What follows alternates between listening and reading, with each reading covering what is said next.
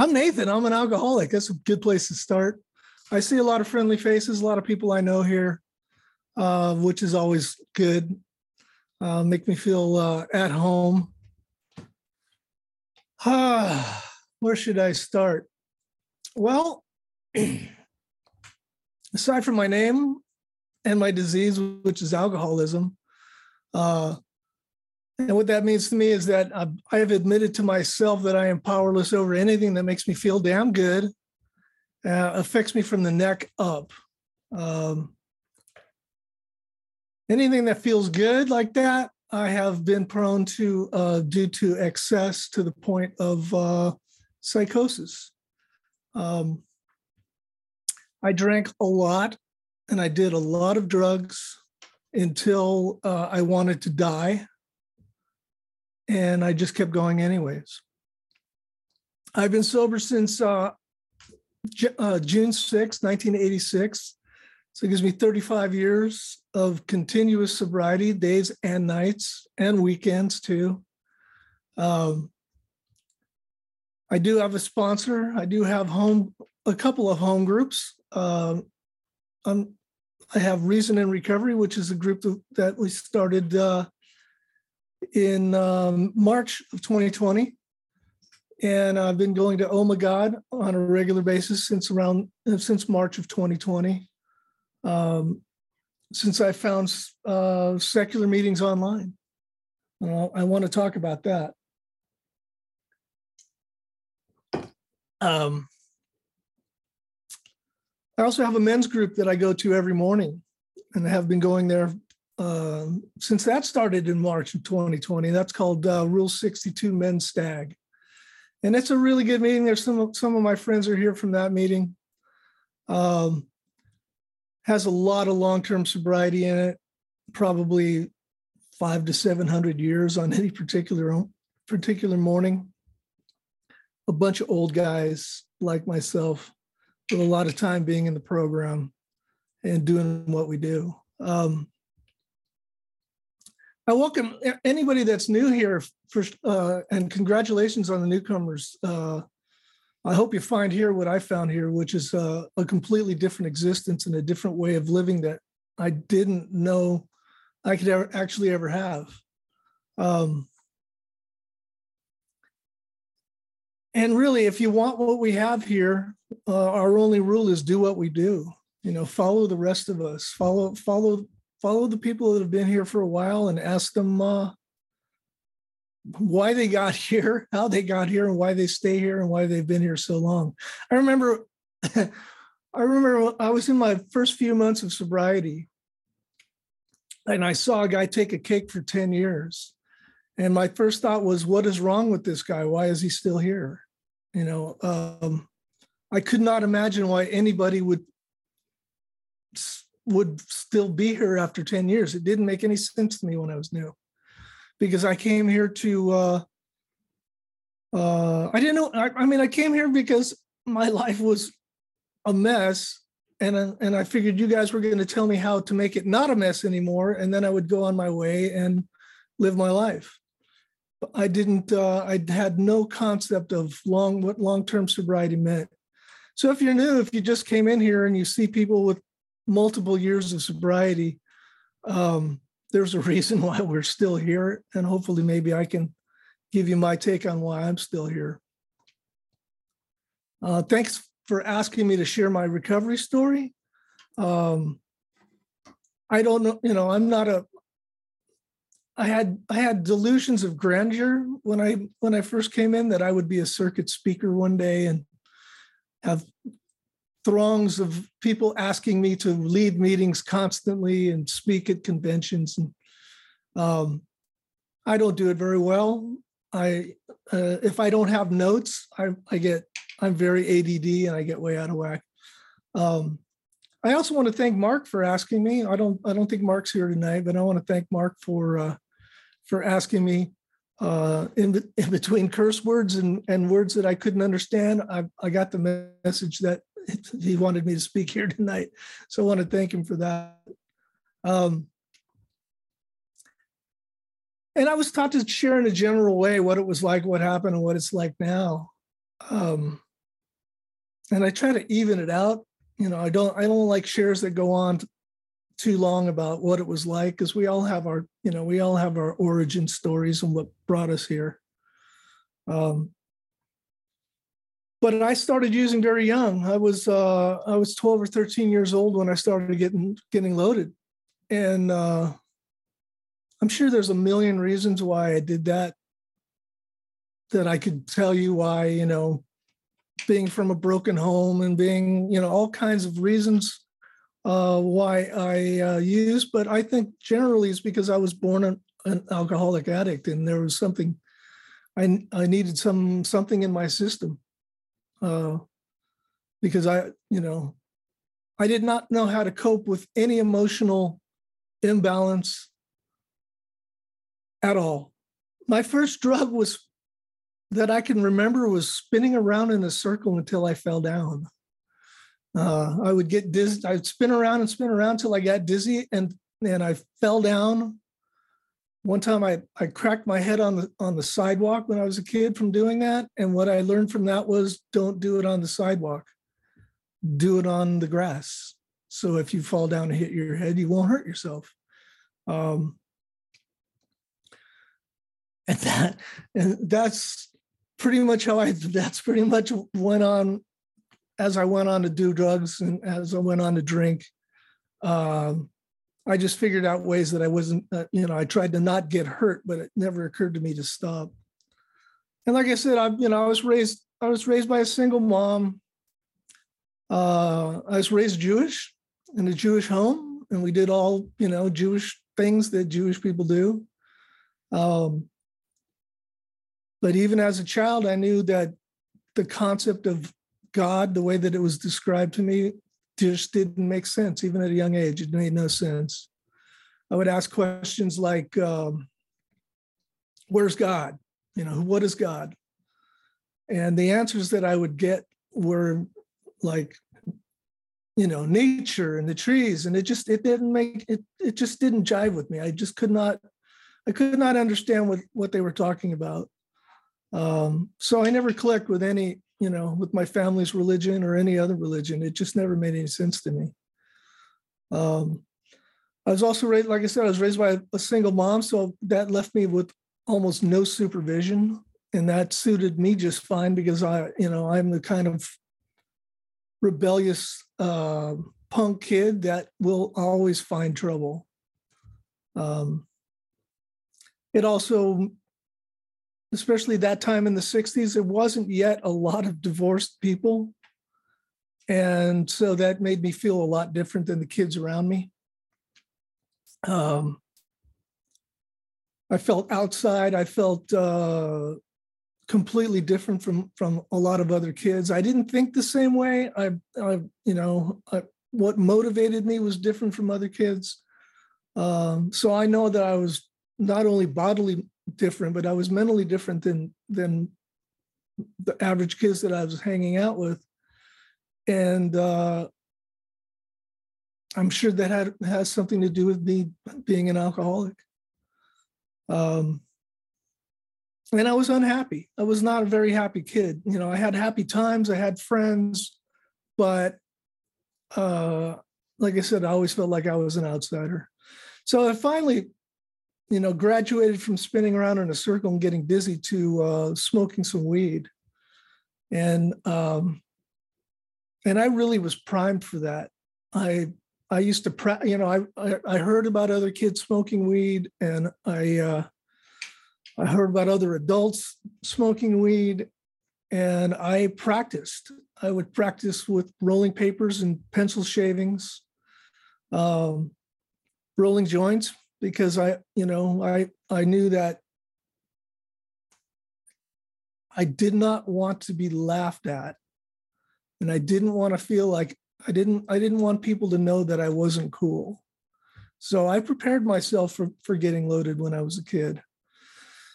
And then when I finally did um, start getting loaded as a kid, I learned what, you know, I I learned that maintaining was a big deal that you know it was okay to get high but you had to maintain and if you didn't know how to maintain then you were not cool and I had uh, I had to be cool, and uh, I had to fit in. I never felt like I fit in. I had, you know, I tried to fit in, and uh, so I prided myself on being able to get loaded and maintain, and not make a fool out of myself, and not attract too much attention to myself, and especially not have anybody laugh at me. Um, which made me uh, learn how to rely completely on myself um, and not trust anybody outside of my circle of friends. I learned how to keep secrets from uh, my family, uh, from other people. Uh, I learned how to get very, very isolated. You know, I learned how to. I had some, you know, I, I hung out with a lot of older kids and older young adults who taught me things like uh, never admit to anything unless it's obvious, and even then, keep your mouth closed. Uh, never drop a dime on somebody else, which means you don't snitch on somebody else. Um, and that just isolated me even more. I uh, I started dealing drugs when I was 13 years old you know, I went from being a virgin to a drug dealer in my first year, and I sold whatever was available. I started selling weed, then I sold double cross mini whites and Valiums and whatever we could get a hold of, and whatever was in demand. Uh, I was a part of. Like I said, I had older friends, so I I learned I I got connections. I had found I had some family that was that was uh, able to supply me with drugs. And uh, and I was all of 13 years old. I continued with that all the way through up into the 80s. I sold I sold drugs, I did drugs, I didn't finish school. I went to trade school. Uh, my entire life was was about getting loaded, looking cool, and uh, not much else. You know, I learned how to play music, so I had that going for me. Um, but that's all I did. I mean, that really was my life. My entire identity was being the guy that was the hookup, was being uh, the guy that people would call on when they when they wanted to party, and that gave me a you know a sense of uh, of being somebody. By the time the 1980s came around, I was, you know, I, I was selling cocaine, which I don't know if you've heard this before, but was pretty popular in the 1980s. Um, and now, so then I was, you know, not I was hanging out with a bunch of rich assholes and rock stars, and uh, going to nightclubs and and staying up all night and having u- useless conversations, making plans that would never happen. Uh, and this went on for a while, but you know, I have, you know, I have to, I am, I really have to thank cocaine a lot because I don't think if I, I don't think if I started doing cocaine, I would have bottomed as early as I did. Um, but it really took me to, to a bottom really really fast. And um and I, occasionally i would have ideas that i wanted to change my life and do some less partying but i really couldn't stop. You know i couldn't stop because uh, that's all i knew from it's all i knew. It was my it was my entire identity. Uh you know when i got old enough to drink i you know and go to clubs and go to bars it just you know it just compounded everything I, w- I drank a lot. I uh, I drank a lot, uh, and I didn't you know I didn't drink. I wasn't like a beer drinker or a cocktail drinker or any of that. I I drank you know straight bourbon whiskey or straight tequila or you know I I didn't drink for fun. I drank for the effect. Uh, I also drank to keep my heart from exploding out of my chest and dying from too much cocaine. Um, and I was constantly trying to find the right combination. But like I said, you know, eventually it really brought me down. I would wake up every day thinking, today was going to be different. You know, today is the day that I was going to stop. Um, today I'm not going to do. I'm not going to drink. Today I'm not going to do any drugs, and uh, and then the day would end with uh, I would either be closing a bar or watching another sunrise, and really not liking the sound of birds, which is really sad. Um, and that went on and on and on for at least the last few years of my drinking and using. Um, I every day it was like today's going to be different, and it just went. It was just this constant cycle of of waking up with unbelievable hangovers, unbelievable, unbelievable hangovers, trying to make it to work, getting to work, forcing myself through the day with a plan of going straight home, getting some food, watching TV, and and not and and having a normal evening. And that just never happened. By the time I finished work, I would get a second wind and I would end up at the bar. And then I would end up, you know, scoring for somebody uh, and just night after night after night. It was it was horrible. It really was horrible. It's so long, you know. When I talk about this, uh, when, when I talk about it now, it's it's like it's been such a long time for me that I feel if I feel like I'm talking about somebody else. It's very hard for me to relate to it as this was actually me because I haven't lived that way in so long. I, I it's hard for me to even relate to the fact that I was just so completely lost, so completely addicted to drugs and alcohol. And, you know, I, all of my money, I, I had a, I had a, Volkswagen bus that I owned. I actually owned it and I had a pink slip for it. And every week I would, I would give this guy my pink slip to give me some money so that I could eat because I spent all my money at the club or you know, buying drugs, and because I couldn't, I could, uh, you know, I it, I went past the point where anybody would give me a front anymore, and I went past the point where I could have where I could hold any drugs long enough to actually make any money off of them. Um, so I was just completely in a downward spiral. Um, I was like 130 pounds. Um, my ribs were, com- you know, completely uh, you can see my ribs really easy. I don't look like that anymore, which sometimes I wish I looked a little more like that, but um, but I don't. So cocaine, you know, it brought me to my knees, and and it literally brought me into a fetal position, crying, lying on the floor of my of my little bungalow apartment that I had in Sherman Oaks, wanting to die, uh, and not being able to end it. You know, it was just this constant cycle. Uh, I lived in one of those bungalows in the valley with tinfoil on all of the windows. You know, I don't know if you've ever seen any of those with uh, pinholes scratched in there so that I could people at night. You know, um, uh, really sad. I, I, you know, I had, I had a refrigerator that didn't work for for uh, the last two years that I lived there because I never used it, and I didn't miss it. Uh, it didn't have any air conditioning. It was it was uh I like uh I lived like a crazy person. I was really psychotic and I was paranoid. Um, and through all of those escapades, um, all those years, I built up a huge amount of guilt and shame um, for things that I had swore that I would never do, but did anyways. Things that you know, things that I saw other people do that I said I would never do that that I that I ended up doing. Um, I was a liar. I was a thief. I was a cheat.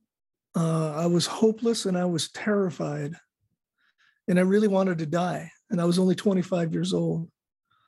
Um, I was sick and tired of the life that I had. I was sick and tired of being sick and tired. I was sick, I was uncomfortable in my own skin. I was desperate and demoralized, and I really did want to die, but I didn't know how to. I didn't know how to kill myself. Um, I didn't want to disappoint my grandparents, and uh, I wanted to die, and I guess I also wanted to live, but I couldn't do either one of those successfully.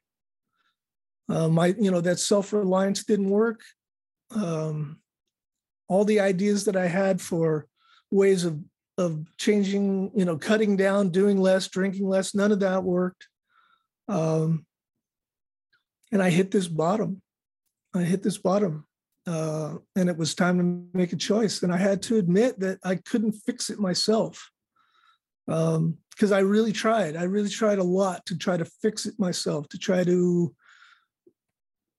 you know, only do it on the weekends.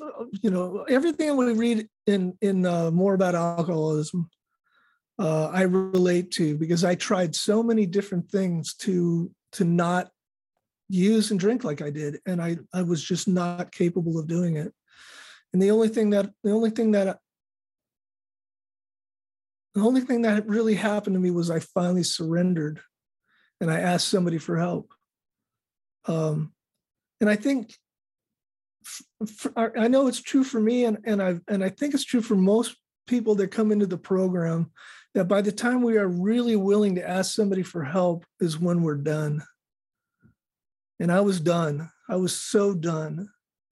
Um, I was so done that I was willing to ask somebody for help. I didn't know what kind of help I needed. I just, you know, I I literally thought I was just insane. And I still wasn't convinced that I was an alcoholic addict. I just knew that I did too much and I just wanted to do less. And I was hoping that somebody was going to show me how to do that. Um, and so through that surrender and asking somebody else for help, I was guided to a program called Cocaine Anonymous, um, which sounded like something I could do. They, you know, I heard people talk about Alcoholics Anonymous and and I had this mental concept of Alcoholics Anonymous being on Skid Row with a bunch of bums. Um, I had no, I you know, I didn't, I never really knew anybody that was in the program. But when they talked about Cocaine Anonymous, uh, I thought, okay, well, that's you know, that's my problem. Uh, you know, let's try something. So I started going to. Uh, I got an outpatient counselor and I started to going to one meeting a week at this place called Studio 12 in, in uh, North Hollywood. And eventually, um, my trying to manipulate going you know, trying to trying to hear what you guys had to say to figure out how I could do less. It became really apparent that that wasn't going to work either. That that even going to one meeting a week and having an outpatient counselor was not enough to keep me from using. And I, and I eventually did go into a detox for a week. Um, but one thing that did happen was I I did kind of fall in love with what I was seeing in the rooms of of uh, of the program, and and uh, and and there was a message there that that got through to me. And when I was in that when I was in that detox, they had brought in a panel. And one of the guys said, you know, I don't know what your concept of God is. I don't know if you have a concept of God or not. It doesn't really matter. But he said, what I believe is that what we're doing here in this room is one of the great things uh, in the universe. And at that point in my life where I was at, that made perfect sense to me that here I was in detox with a bunch of people that had the same issues that I had, that were living horrible lives and wanted to change. And they were doing it together. You know, they were doing it in, in, in meetings, and I had been to, you know, I'd been to enough meetings by then to kind of have, have, have an idea what what you guys were doing. And something changed and flipped, and I kind of fell in love with this idea of of uh, of a 12 step program and the people in the rooms. Uh, I fell in love with, you know, with the common purpose of getting clean and sober and staying that way. Um, so as soon as I got out of there, I, you know, I, I, I, made a mental, you know, I made a commitment that as soon as I got out, I was going to go to a meeting. Uh, I didn't know I was going to go to a meeting every day. I just knew that I was, as soon as I got out, I was going to start going to meetings. and uh, and I started to do that, and I started going every day, and people were talking about getting a sponsor, so I got a sponsor. Uh, not only did I go to meet because I used to go to these noon meetings every day. These cocaine anonymous meetings were at noon uh, at this place called Studio 12, but also at night they had an eight o'clock meeting, and it was an Alcoholics Anonymous meeting. And so I started going to that, and I started seeing the same people that were at the Cocaine Anonymous meeting at the Alcoholics Anonymous meeting, and so they all kind of blended. And I lost that, I lost that uh, preconceived idea that Alcoholics Anonymous was nothing but a bun- bunch of winos, you know. And I started to fit in, and I started to feel like I was really, uh, I really discovered something that was that was really important. And so I did. I got a sponsor uh, I started going to meetings every day.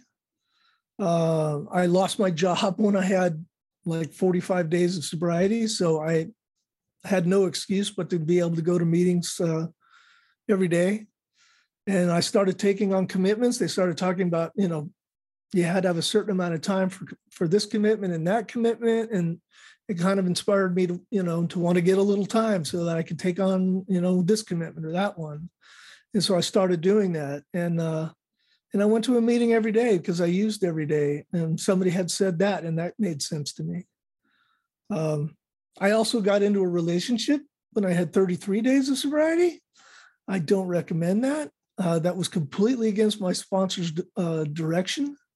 In fact, uh, when I told him that I had met somebody uh, after a meeting, he told me to never call her again.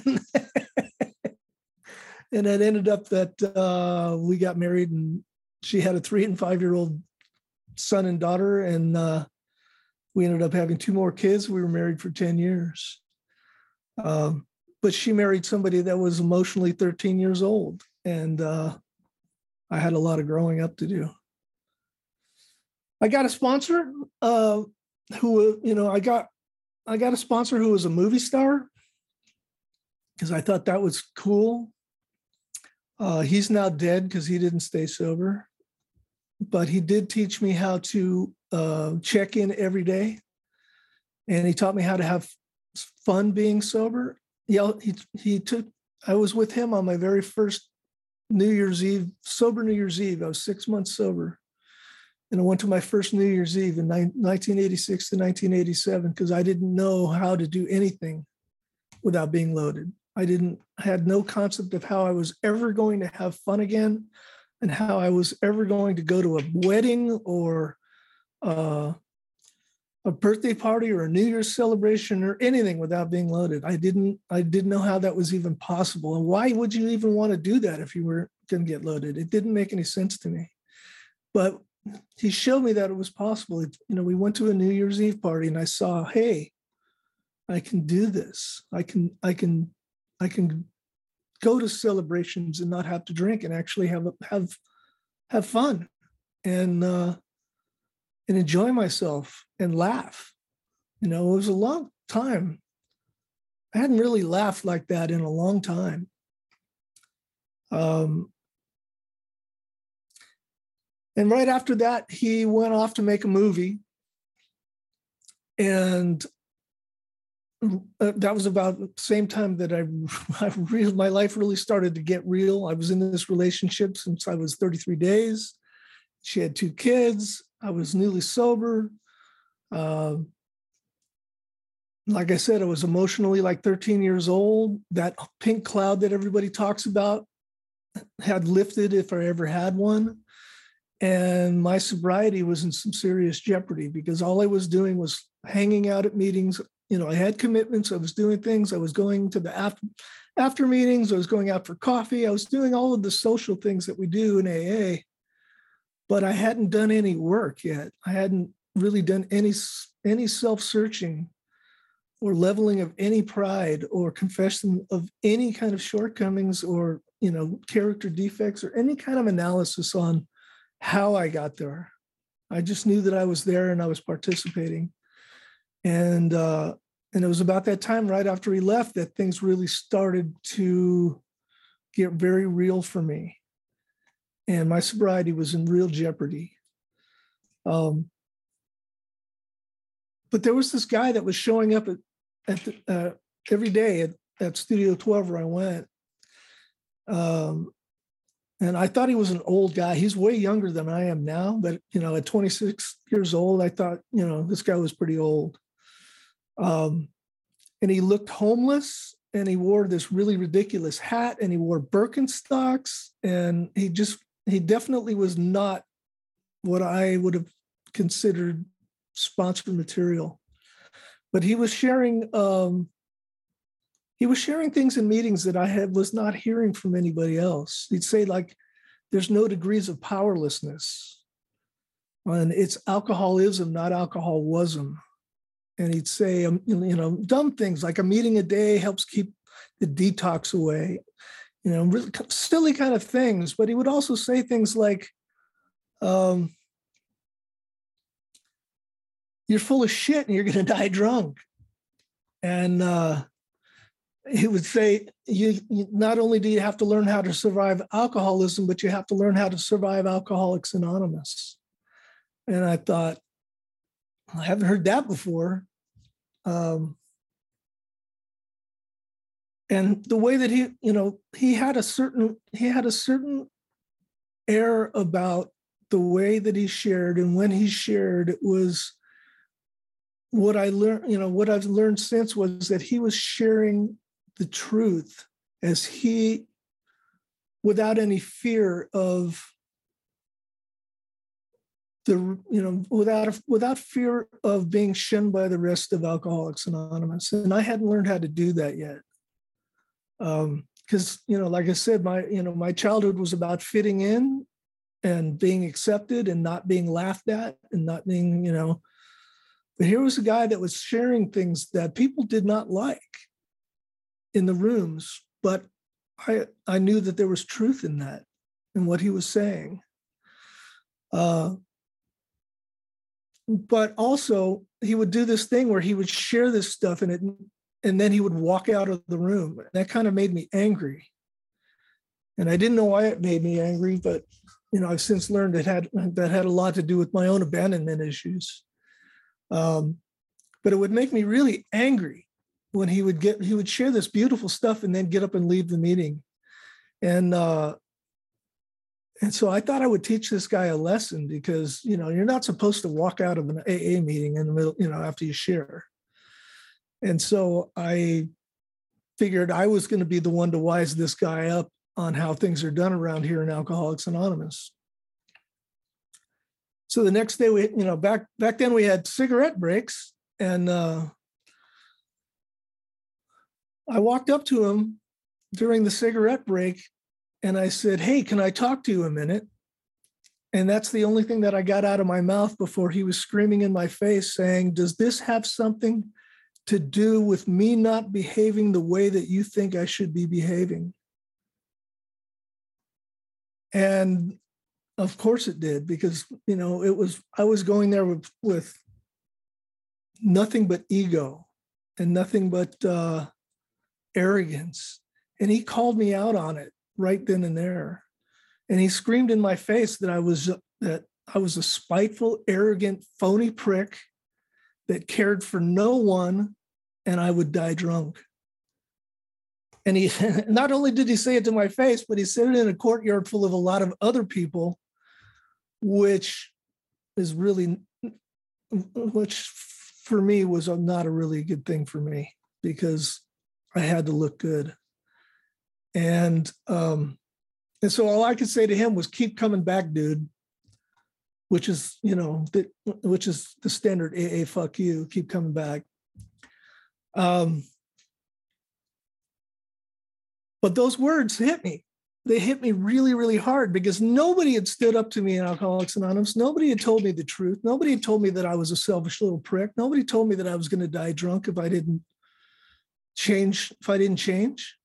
You know, they just said, hey, you know, we love you, come on in. But, you know, that's nice, milk and honey. But some of us need more than milk and honey to survive this this this disease. And uh, and I knew what he said was right, and I knew what he said was the truth. and I and and I had grown enough to realize that I was willing to accept the truth because I was like I said I was just hanging around AA. I was keeping busy. I was having fun, going to coffee, goofing around, but I had made no progress in my recovery at all. So I decided that the next day I, I would find this guy again and I would apologize to him for being exactly what he said. And I didn't want to do that, but I knew he was right. And I saw him the next day and I went up to him and uh, I walked right up to him and I apologized. And I admitted that, you know, what he said about me was right and my what, what he said about my motives were right. And uh, and he said the only reason he came back to the meeting that day was to apologize to me for getting in my face. And that kind of opened a door. And then he asked me a question. He said, uh, he asked me if I had a piece of paper and a pencil. And I said I did. And he also asked me if I had, had I ever done a third step. And and I actually had done a third step. So uh, he said, "Let's go sit down." And we sat down on the front porch of this of this place where the meeting was. It was actually at a house, so it had a front porch area. And he asked me to start writing a list of uh, ten resentments. And we started going over them. And I had no idea I was working. You know, I, I was starting to work a fourth step, that I would finish that inventory with him because I had a sponsor, right? Um, and I didn't know that I was going to tell this guy things that I swore I was never going to tell anybody ever, ever, ever, ever. Um, and I did all my steps with him. And I did a thorough house cleaning. He showed me how to make amends to people that I didn't feel deserved it. And he showed me how to live. He taught me responsibility. He taught me how to forgive the unforgivable. It's one of the things he said. He said, probably the most important thing I'm going to learn as a result of Alcoholics Anonymous is how to forgive the unforgivable. I never asked that guy to be my sponsor. He just was my sponsor. Um, his name was Richard. And he died on AA's birthday, June 10th, 1987, because he, like I said, people didn't like him very much, and he got uh, he got beaten in an AA meeting in West Hollywood, and uh, as a result of that, he died about two weeks later. Um, but I was with him long enough to go through all of my steps and to learn all of the tools that I needed to survive my alcoholism and how to survive Alcoholics Anonymous. And I'm sober today because, you know, this guy took time out of his day and his life to show a spiteful, arrogant, selfish prick that cared for nobody and was going to die drunk how to live. And I've been paying him back ever since. And uh, and I do that by doing service.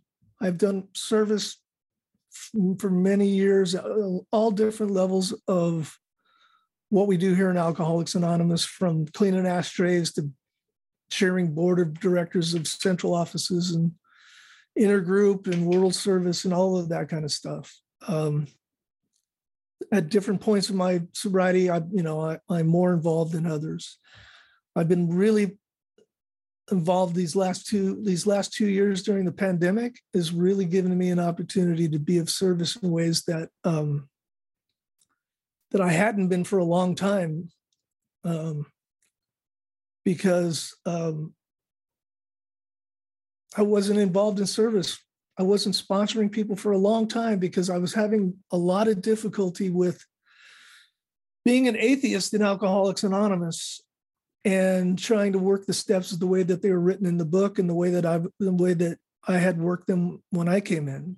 Um, so I stopped sponsoring because I, I just couldn't read the big book with a newcomer the way that I used to. And I couldn't take them through the steps the way that they were written anymore. And I couldn't sit through a book study without getting angry whenever chapter four was was read, you know. Um, I came in at 26 years old. Uh, you know, I literally grew up in the rooms of Alcoholics Anonymous. Alcoholics Anonymous was my home, and it was becoming less and less and less my home because what I was hearing in the rooms, I was not relating to anymore. I mean, I related to alcoholics and I related alcoholic plight and I related to the feelings that we have and what we go through. But when it came to the when it came to the higher power concept and the way that the traditions that people have gotten into and reading prayers and, and you know you know what i'm talking about all of that stuff it i started to feel like i just didn't belong here anymore but i had no alternative. I couldn't leave alcoholics anonymous. I know what i am. Um, i don't have any i don't have any alternative you know. I know that this is the last house on the block for me you know. If i don't make it that's another thing richard said. He said this is aa and if you don't make it here you are forever fucked.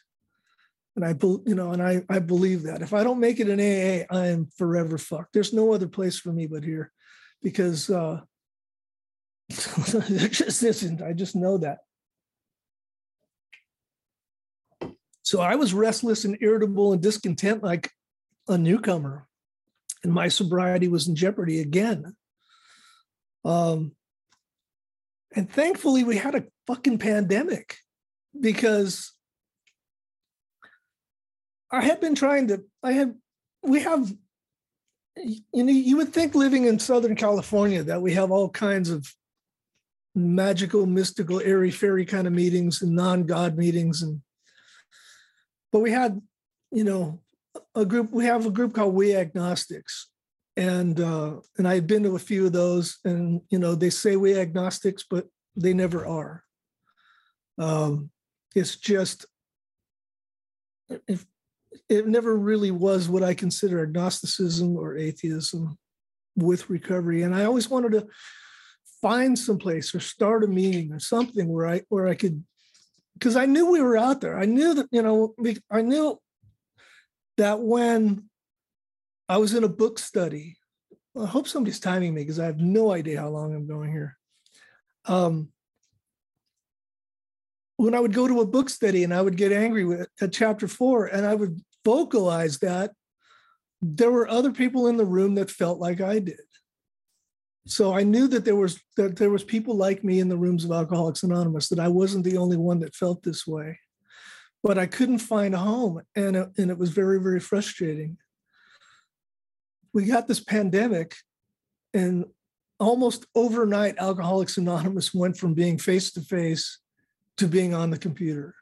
Like I've never seen anything so fast because you know we know what we need. We know that we need to stick together, and if we can't be together, we are going to figure out a way to make it work. And um, and so I started going to meetings on, online. And you know, at first I started going to regular meetings because that's all I knew, and I knew some people that had you know from some of the regular meetings that I was going to, started some meetings and then I started looking for, well, let's see, is there any atheist meetings or any agnostic meetings? So I started going to a few of those. And when I went to those, I discovered a Google spreadsheet, which was pretty small at the time, but there was a spreadsheet that had other meetings. And I found a bunch of meetings in Toronto. You know, I found Beyond Belief and I found I found a lot of meetings that were not anywhere near where I lived. I had no idea at all that we had a we had a fellowship that was so big and so unknown to me. But I started going to these meetings and I asked one person and one person would recommend me to a meeting and then and then I would go to that meeting and they would put put out and eventually I found uh Omagad, which was which was really, you know, which was a good meeting for me. It was it, it's got the attitude and it's got newcomer. It had a, it had a lot of things going for it that was very attractive for me. And um, and then I thought, well, shit, everybody else is doing this. This is, a good opportunity for me to do what I've been trying to do for a long time face to face, but I couldn't get anybody to come to any meetings. And I wasn't going to pay for a, a, meeting room and sit there by myself. So I started a meeting myself called Reason and Recovery. Um, and, I, let me tell you,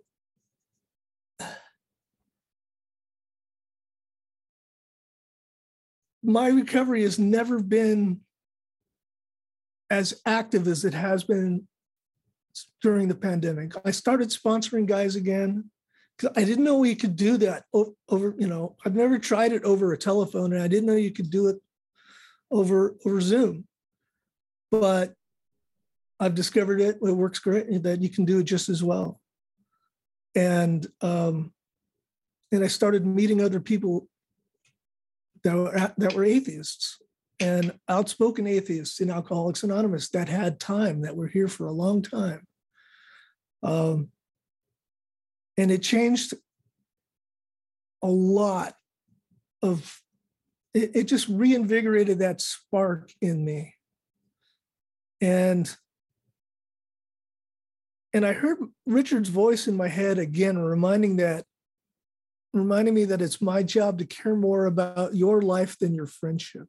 It's one of the things he used to say to me as a sponsor. He said it was his job to care more about my life than my friendship. He didn't care if i liked him or if, you know he didn't care if we were friends.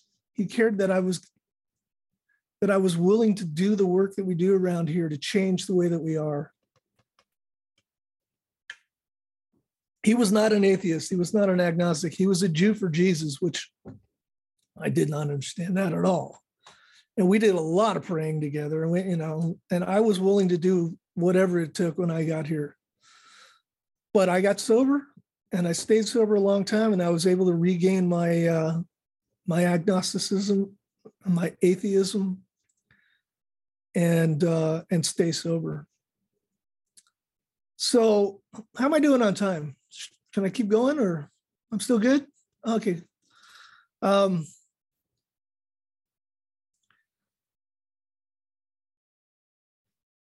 learning to survive Alcoholics Anonymous, as well as my alcoholism um, is something that I try to convey to other people because you have to learn how to survive alcoholism and Alcoholics Anonymous because there are people in secular AA that will get you drunk. And it's no different than Orthodox AA. Um, in secular AA, we remove magical thinking and, and religion but we're not supposed to remove a program that works.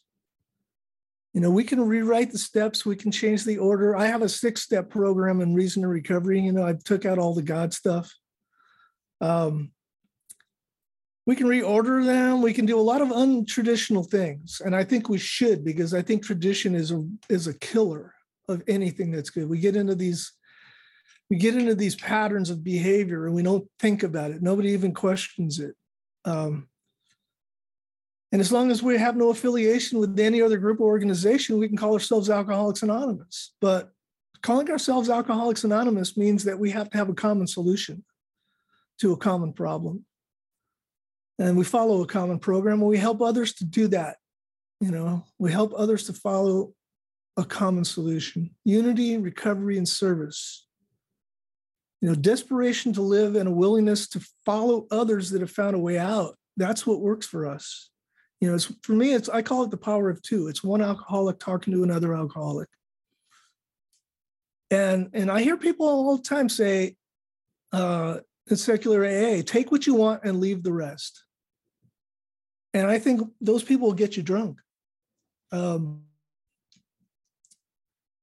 because if you're together enough in early sobriety that you know what you need to recover um if you're in your first 30 days and you have and you're you're you're together enough to know what to take and what to leave behind, you probably don't need a program. I know when I got here, I didn't know shit. I didn't know anything. I didn't know what was good for me. I didn't know what, you know, I knew what I didn't like. I knew what was killing me, but I didn't know what was going to fix me. And I had no concept of what to take and what to leave behind. Uh, I was completely reliant upon following others that have gone before me and figured out a solution and stayed sober. Because if you know, if, you're desperate enough to do what we do and are willing to learn from somebody that lives a better life than you're living right now, that's key to survival. Um, because I know alcoholism is terminal. It's a terminal fucking disease in any form, whether it's drugs, you know, whatever running shoes we're in, it's alcoholism. And and I hear people, you know, I you know I might be a little bit biased because I came in, you know, through traditional Alcoholics Anonymous, and I went through the steps traditionally, even though you know in my mind uh, I'm an atheist. Um, but I was indoctrinated, you know, in the traditional Alcoholics Anonymous. And I admit that I have a head full of traditional AA. Um, but I think